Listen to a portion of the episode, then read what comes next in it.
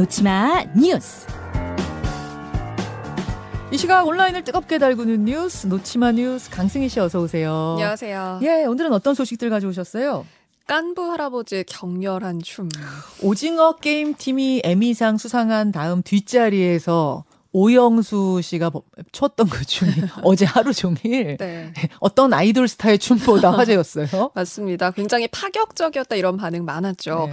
어, 드라마 오징어 게임에서도 좀 말씀도 좀 천천히 하시면서 차분하고 그런 점잖은 이미지였는데 네. 어, 오영수 배우 힙하다 이러면서 깜짝 놀랐다는 반응 참 많았고요. 저 준비해 오셨네요, 네. 영상. 어, 네. 영상 보시면요. 이 올해 연세가 78이시거든요. 음. 그런데 이 나이가 무색할 정도로 뭐 꺾기 춤, 격정적인 이런 춤들을 정말 열정적으로 이어갑니다. 예. 어, 에미상 시상식의 주인공은 오영수다라고 할 정도로 현장에서도 뭐 한호성도 나오고요. 유쾌한 예. 분위기가 그대로 전해졌어요. 약간 저 춤을 보면은 어느 부분에서는 아리랑 같은 느낌이 들었다가 어느 부분에선 또 브레이크 댄스고 굉장히 뭐 크로스오버 네, 스타일입니다. 정말 개성 넘치는 그런 예. 춤이고 이게 그, 어, 그 유명 미국 작가 미나 해리스가 트위터에 올리면서 화제가 됐는데요. 예. 이틀 만에 조회수가 벌써 오늘 오전에 보니까 76만을 넘었습니다. 와. 이 장면만 봐도 에미상 6관왕의 기쁨이 그대로 전해진다. 네. after party 찢어 놓으셨다.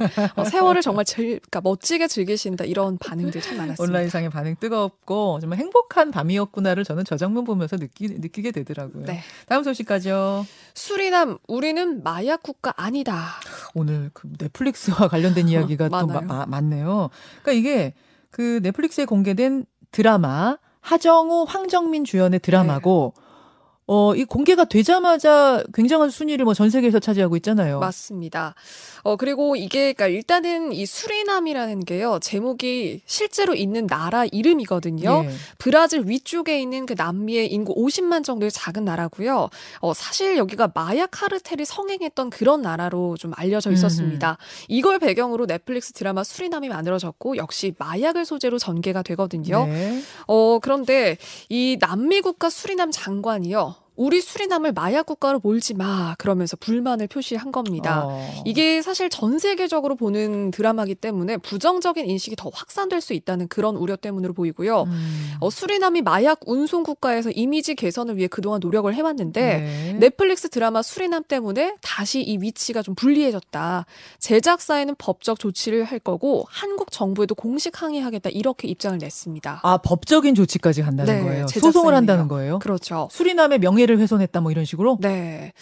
지금 사실 그래서 우리 그 대사관 측에서도 교민들 좀 안전까지 걱정이 된다. 네. 지금 이렇게 나설 정도인데요. 어. 누리꾼들의 감론을박은 이어졌습니다. 음. 이게 전 세계적으로 보는 드라마고 또 잘 알려지지 않은 국가다 보니까 수리남의 입장도 이해는 된다. 그렇지만 어디까지나 드라마다 뭐 이런 음. 의견도 보였습니다.